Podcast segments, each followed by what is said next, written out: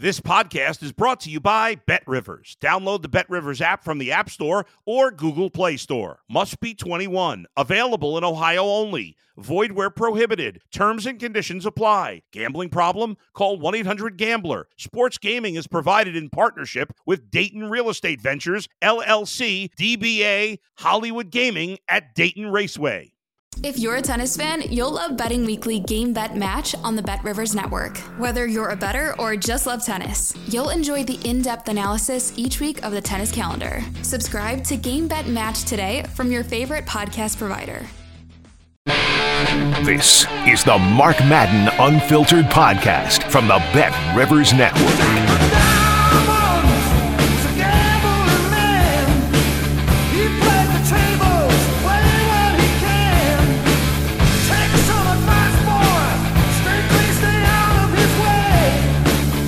Is Pirates opening day at Cincinnati as we tape this, and I think Stone Cold Steve Austin put it best when he said, I don't give a rat's ass about none of that. Uh, joining me now to talk Bucco baseball and about a bunch of stuff here on the Mark Madden podcast on the Bet Rivers Podcast Network is uh, Tim Benz. Tim, I would recommend to the masses once the home portion of the Pirates schedule starts, don't bother going to PNC Park. Just go right to Rivers Casino, watch the game at the sports book, Bet now from anywhere. And you can bet against them 162 times if you want. And I don't know if that's a bad strategy, to be honest with you.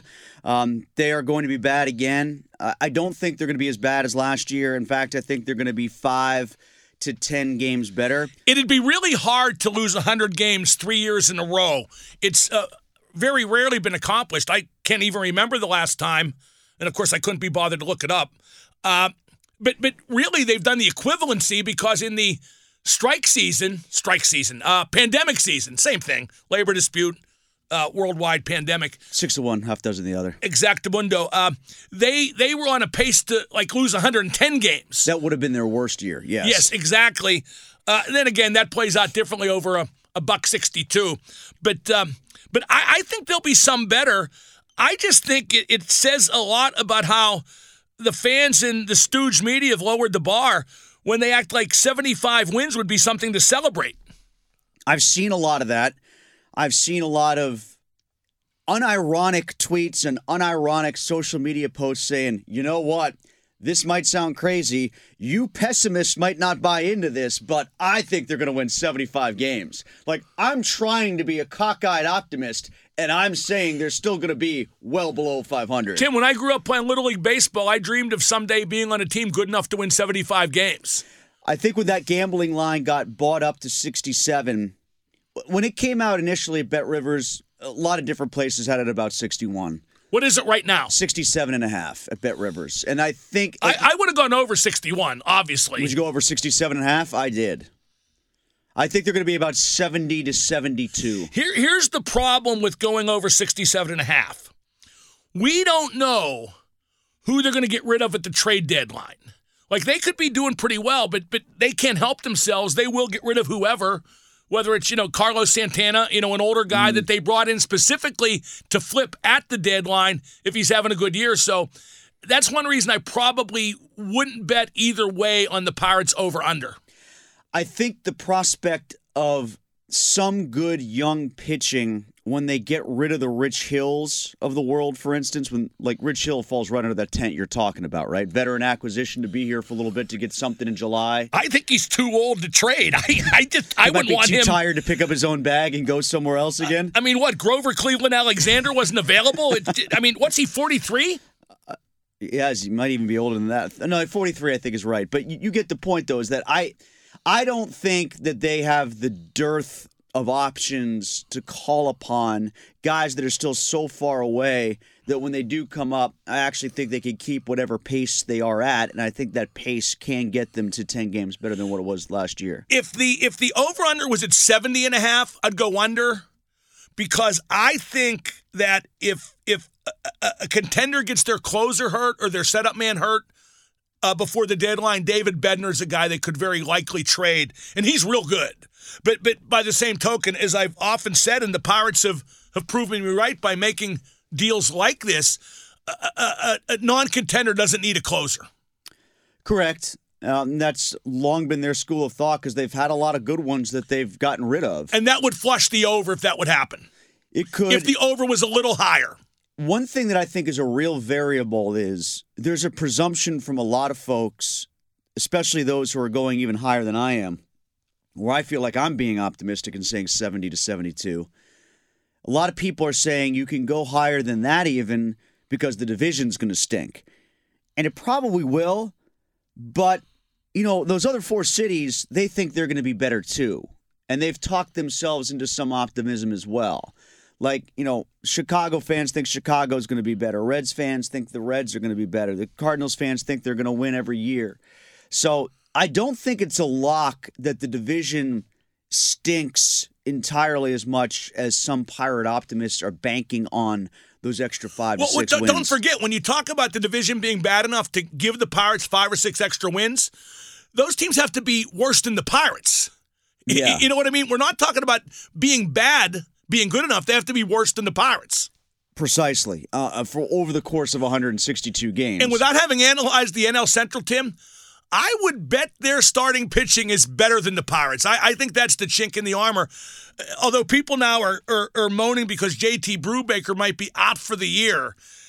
He was three and twelve last year, and his ERA was up near five. I, I don't see that as a tragedy. his stuff was always good enough to make you think that if circumstances of the game, if circumstances of the team, if circumstances of the road trip, you know, there's always this, it's there. And if things were a little bit better outside of his own arm, then those talents would coalesce and he'd be a good pitcher.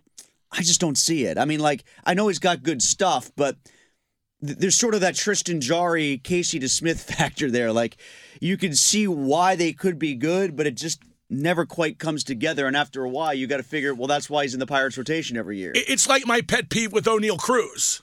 Oneil Cruz hit 233 last year, struck out a third of his plate appearances, only finished sixth in Rookie of the Year voting, but we think he's a superstar because of exit velocity, bat speed, foot speed, arm speed, none of which helps you win games, not tangibly.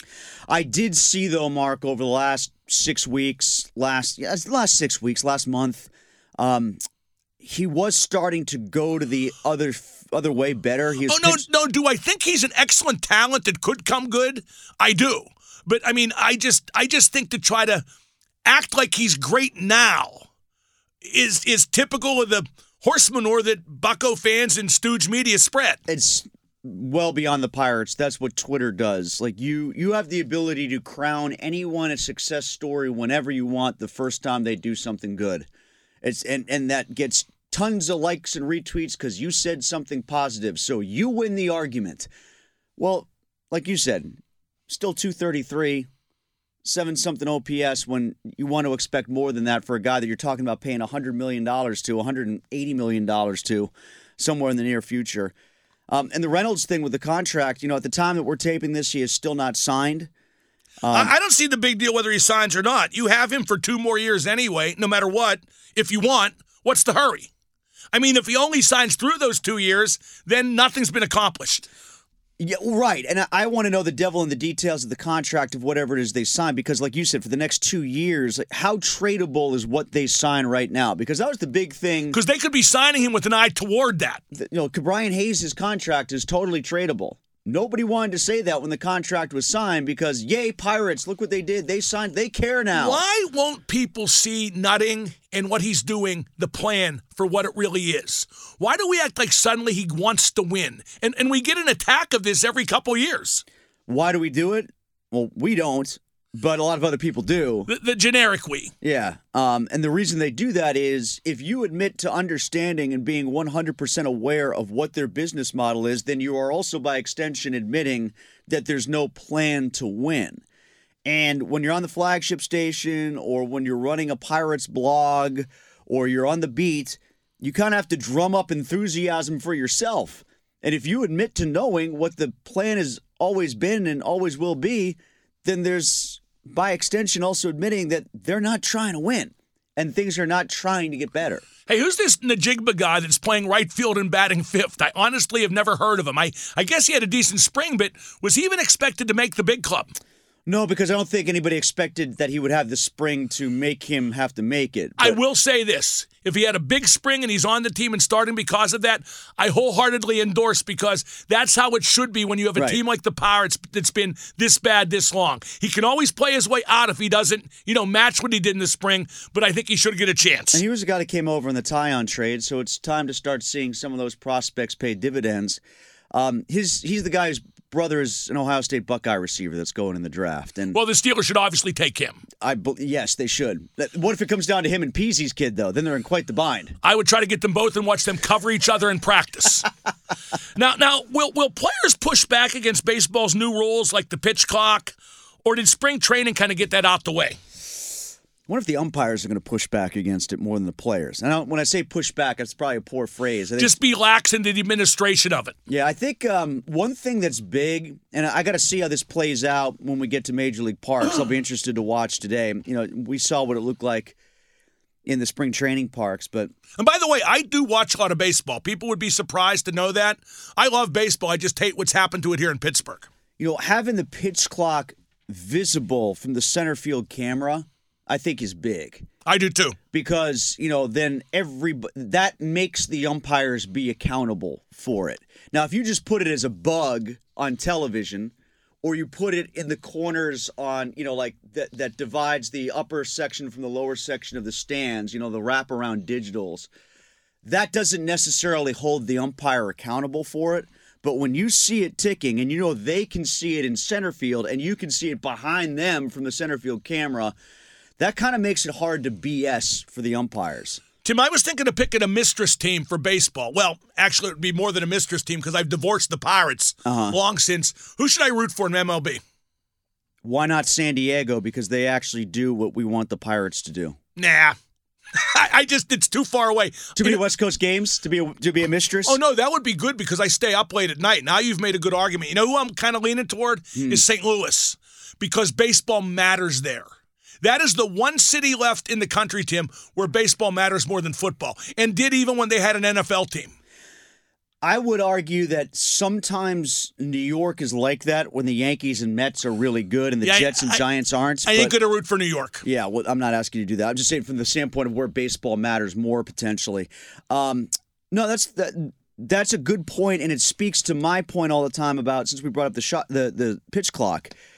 It's not necessarily pace of game that's holding baseball back. In my mind, it's stakes of the game. It's importance of the game. It's too many teams with not enough of a chance to win, a season too long, a pennant drive that doesn't necessarily matter as much as it used to now that there's so much permutation. There's the too many teams in the playoffs. Yeah. And there is in every sport, but we were used to it not being that way for baseball. There's too many teams in the playoffs for a 162 game season. you know what else was great too? I mean, like the NBA, there's too many teams in the playoffs for an 82 game season. You know what baseball games I always watched him every year. Every year.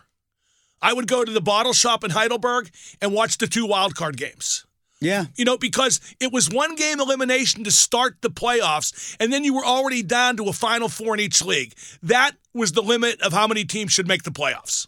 I agree. I wasn't a big. I was a traditionalist initially when they came out with the wild card. I was like, eh. And it took me like a year to understand. No, this is okay. Um, but now they've diluted it even more, and uh, to me, that's too much. Tim, I think the real important news is that Harry Styles is dating Emily Ratajkowski. Really, I missed that one. Yeah, Harry Styles has apparently dumped Jason Sudeikis' ex after breaking up their relationship, and now he's with Emily Ratajkowski. To which I can only add, of course he is. Well, it's it's an upgrade, isn't it? Well, I think mean, it is. Ratajkowski's really hot, Yeah.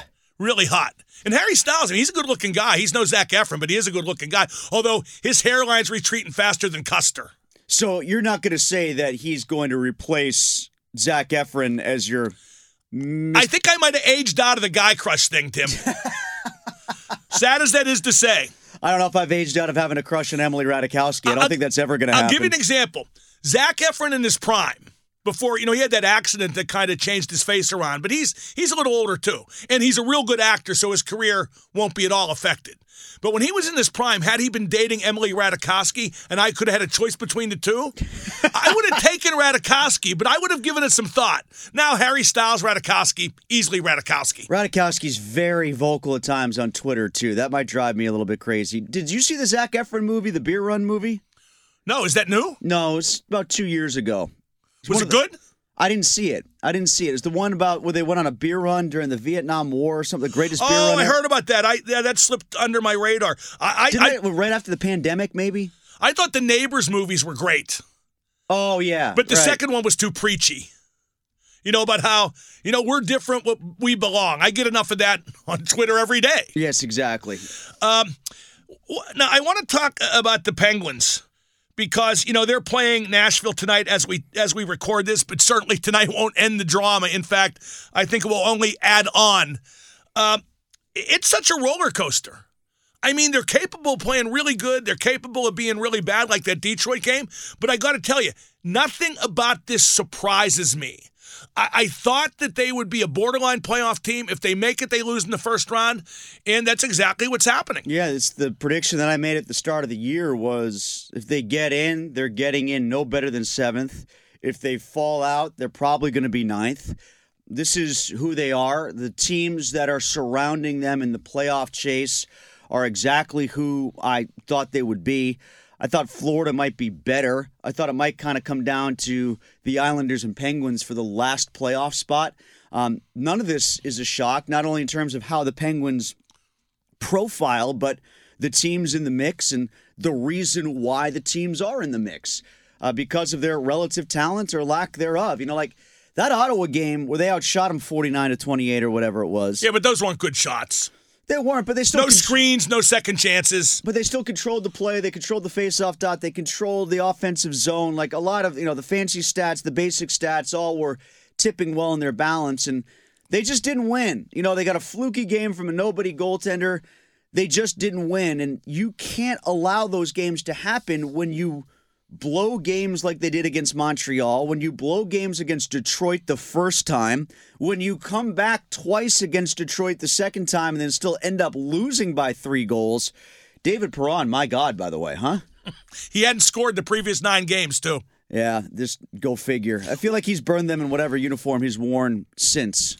How did Hextall, the GM, how did he possibly feel the goaltending situation was okay this past offseason? Because goaltending has by far been their most damaging problem.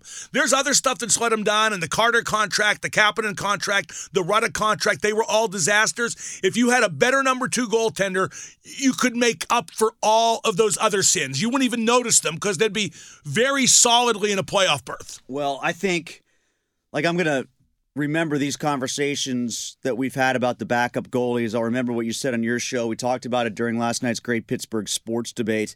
Um, the goalies that could have been here that Martin Jones, Ilya Samsonov, Jaroslav Halak. finally get Halak for God's sakes. Bring him here so he can't play against you anymore. Yeah, at least he can't beat you. But all those guys, uh, Halak came cheaper, uh, Samsonov same price, Martin Jones just 200k more, and they all signed for one year, whereas they gave DeSmith two. How do you give DeSmith two? Yeah, I, I didn't get it then. Um, there's a little bit of the Bud Dupree conversation that we've been having. Should the insurance policy need to have an insurance policy? I think I think DeSmith falls under that umbrella.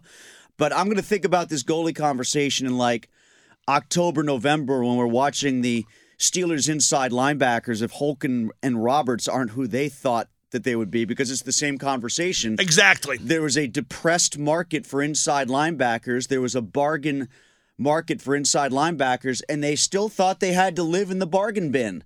Like, you don't have to go to the dollar store and spend 50 cents. And that was their approach to inside linebacker, and I feel that's kind of what the Penguins did with goaltending too. Even though, like you said, DeSmith was still more expensive than some of the other guys considered. Well, you know another thing we need to never say again, and I'm as guilty of this as anybody. We often say, Tim, if your starter gets hurt, it won't matter who plays because you're shot anyway. That's not true. If they had had a Martin Jones to play instead of Jarry, again, they would be comfortably at a playoff berth. Right. Um, because we're at the stage now where they have already, I think, shown that keeping the core together, keeping the other guys together. Yeah, it hamstrung them against the cap, but at least they were good enough to be competitive. It's not like those mistakes were so flawed and that planning was so flawed that they're 11th in the East. You know, they're seventh, eighth, ninth, something like that. They're going to be on the border. So have the backup goalie win you two or three extra games. There's six extra points. Now you're talking about are you going to play the Metro winner in the first round instead of the Bruins? Like that's the debate as opposed to are you going to get in or get slaughtered by the Bruins? Well, I've debated what would be the bigger wake up call missing the playoffs or playing the Bruins in the first round. I'm convinced it would be playing the Bruins in the first round. I think it would drive home the gap between the Penguins, uh, you know, how they see themselves as a contender and how they really are. I think that would be reenacting the wood chipper scene from Fargo. I think it would be just terrible. Would they go in head first or foot first? How, how would we put skate? Would have the skate hanging out the top of the, the wood foot chipper? would be sticking out. Yeah. yeah, I think the the Bruins mismatch is so bad on a lot of levels. I mean. I know what Borky said when we were doing the Great Pittsburgh Sports Debate. This will be a peel back the curtain kind of moment. They put themselves in this position where, you know, I, I got the impression Borky was looking at this pack of games the same way I was. I got the impression games. he was looking to get out of there as quickly as he could. Yeah, well, there might be some Penguins who feel the same way right about now. But um, you know, this four pack of games that they're in the middle of, the first one being Detroit, the last game against the Flyers on Sunday night, ending this week of play. I saw that as six points they had to have out of eight. And now that they gave away two, does that somehow just make them step on the accelerator and play their absolute best game against the Bruins? They get six that way. Well, again, to my earlier point, that might happen, but they still might lose. And they've given themselves no wiggle room for that anymore. Hey, what happened to her? Ah, she wouldn't stop screaming, you know. Um, I want to get to the, the quarterback situation with with Jackson and Rodgers, and, and and let me do the good old fashioned sports talk cliche by asking you rate the quarterbacks in the AFC with Jackson and Rodgers, assuming Jackson stays with Baltimore and Rodgers does go to New York. Let, let me rate them. Number one, Mahomes. Number two, Burrow. Number three, Josh Allen. Number four, Trevor Lawrence. Number five, Justin Herbert. Number six, Aaron Rodgers. Number seven, Lamar Jackson. So we're going nuts over a couple quarterbacks in Rodgers and Jackson who aren't even in the top five in the conference. And we also don't want to note where that leaves Kenny Pickett. Uh, I don't have a pen, uh, nor was I able to type fast enough to put that down. So let me give you mine, and you tell me how close it aligns to what you just said. I'll have Mahomes one, Burrow two, Yep. Yep. Allen three, Yep. four. Is Jackson fully healthy? Yes. Trevor Lawrence, Or at least he'll say he is. yeah, Jackson, Rodgers, Herbert. Herbert. Okay, I mean, I, I think the top three are written in stone. Yeah. I think after that, there's X amount of interchangeability. Although I don't think it's impossible that Trevor Lawrence cracks that top three, if not this year, then sooner or later. Yeah, I think that it's hard for me to go back and mentally evaluate or reevaluate how good Lawrence was because I just didn't allow myself to care because that South Division was so bad. Care. I didn't allow myself to watch. Uh, neither did I really. Like I wasn't thinking to watch Jacksonville Jaguar games until that you know that was that that uh, Saturday night one where they had to play basically the one and done against the Titans to get in. I just couldn't allow myself to think or believe that they were actually going to win the division. That's how bad the division was. So um, you know I, I I've got to look. I will now evaluate Trevor Lawrence. So I knew he was getting better. But now I'll evaluate him like, hey, you should win a division because you did last year. So your team sh- and the Titans aren't better. You should win that division again this year. Are you good enough? Well, you know where Trevor Lawrence has really impacted that team? And Ben did this for the Steelers. The Jacksonville Jaguars have been badly mismanaged for years, right? He's taken the team over. It's his team now. And that doesn't mean he's making management decisions. It means he's good enough to have to, wonder about his approval when they make moves. And I think that affected the Steelers with Ben in a good way at first, but maybe not in the long run. And I think Pickett needs to reach that point here. The They, Penguins, they feel accountable to Trevor Lawrence. do the Penguins have done that with Sid? Yes. Yes. Yeah. Um, yeah, I, I think you're right. When you have, I know that analogy holds with Rodgers. Like the Jets are doing it. They don't even have him yet. Like you're, you're talking about that mentality. Like I'm giving you a shopping list. Go get this in the offseason. And they're doing it before they have Rodgers on their payroll. Right, but at least Lawrence is there, and I don't think Lawrence is the megalomaniac that uh, Aaron Rodgers is. Which one of those seven quarterbacks we've rated, and let's throw Kenny Pickett in the mix too, will wind up dating Emily Ratajkowski? And you can't say all of them; it's too easy. Trevor Lawrence has the best hair, so I'll go with him. You see, I don't know. Well, actually, does Trevor Lawrence have better hair than Pickett? I don't know who's married and who isn't, and if they are married, if they're fanatics about it. I think it would be great. Because with Emily Ratajkowski, that just shouldn't matter. you know what? I think it'd be great if she dated Joe Burrow and both acted like they were too cool for the relationship and just, you know, wherever they went, they just didn't even talk to each other. I think that would be a great relationship. To quote Jeremy Piven about Emily Ratajkowski in the Entourage movie, my wife would give me a free pass for her. uh, what's going to happen with Lamar Jackson? Colts? Here's what I think. I think he's going to wind up playing for the Ravens on the franchise tag. Why were the Colts as open as we, we kept asking the question a week, two weeks ago? Why is everybody being so open about not wanting him? Why were the Colts so open about wanting him? To keep Pat McAfee happy. Um, why? Because he's just the uh, extension mouthpiece. Gotta get Ron, gotta get Jackson. Yeah, Colts. Uh, maybe there's something to it. Maybe it's just about placating the fan base to make it look like they're trying and they're not going to. But that was that was oddly a departure. As odd as it was to see so many teams. Well, because now the Colts have put themselves in a position where they almost have to make a run at him. right, yeah, and what? And then what if they bite? What if Jackson's camp bites? You know, like Don't say yes. Don't say yes. What? I mean, we haven't even talked to Meek Mill. you put it best. I thought. I thought you had a great point on your show a couple days ago where you said. The contract that Lamar Jackson is going to sign is either going to be one dollar less than Deshaun Watson or one dollar more, and that's all that matters. Well, no, no, he won't sign for one dollar less. His goal is to get more than Deshaun Watson, guaranteed. Period. Yeah, well, that's the breaking point then. One dollar more, one dollar less, and you know, like the difference. It's it's about vanity and ego now. It's not about money. You know, we're talking about Bryan Reynolds for hundred million dollars, or Oneil Cruz for 180 over 11, like that Wander Franco deal or whatever. Like, Yeah, but that's a different sport with no cap. right? No, but, but where I was going with the thought was. He could play one year on 33 million. Like we're talking about 11 year, five year, six year, seven year, eight, eight year deals for that kind of money. He can play one year for a third of that. And it's still not good enough. Like that's the difference between Le'Veon Bell and, and Lamar Jackson. A lot of people are trying to draw Le'Veon Bell comparisons. Like Bell wanted what Jackson is going to get for one year on the tag. You know, that's what Bell wanted in his contract, the life of his contract. This is one year for 33 and he still won't do it. Um, Yeah, it, it's about ego. And why won't he hire an agent? You know, here's why I think he won't hire an agent, by the way. He doesn't want the agent to tell him, look, you're asking for too much. This is wrong. We have to try something different. He doesn't want to try anything different.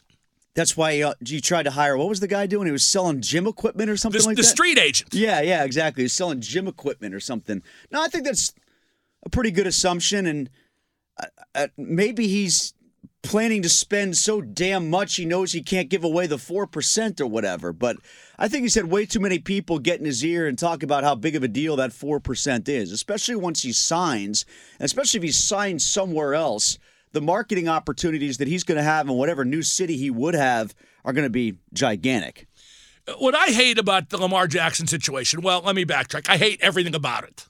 I hate the fact that we're talking about it now. I think it's absurd that, like that Ross Tucker, that former player who has a podcast now, he was talking about the tragedy of Lamar Jackson and his salary quest. Okay, listen. If he turned 133 million down guaranteed, as we hear, nothing about this has any element of tragedy. No, it's nothing you that you or victimize a person in that situation. Right, right. You, I can't relate to it.